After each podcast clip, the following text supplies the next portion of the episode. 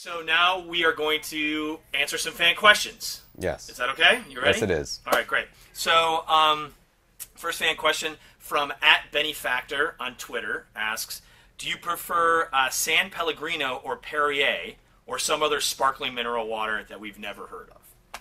At Benny Factor on Twitter asks, "What kind of sparkling water do I prefer?" Well, in fact, Benny, the answer is quite complex. It differs according to my mood. I can tell you this if I am drinking sparkling water on its own, I might prefer San Pellegrino, uh, which is an Italian sparkling water.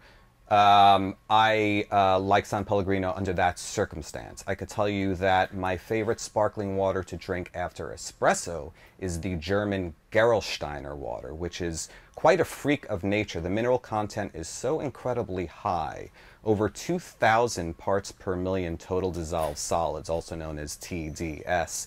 And um, the mineral content is so high, in fact, that if you were to drink a liter of it a day, you would have a quarter of your daily requirement of magnesium. And magnesium is a very difficult mineral to obtain.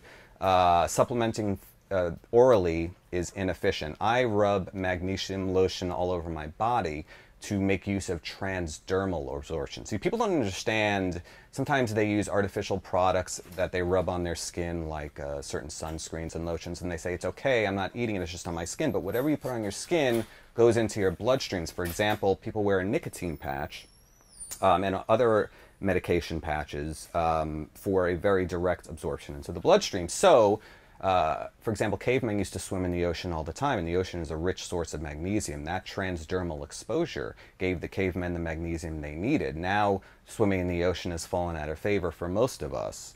Uh, and therefore other methods are necessary. Organ meats have also fallen out of favor, another rich dietary source of magnesium.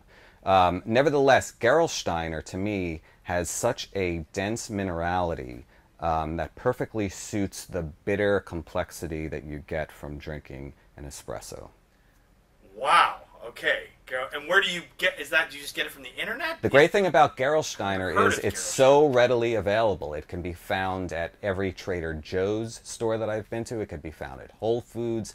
I think it costs $1.49 at Trader Joe, $1.69 at Whole Foods.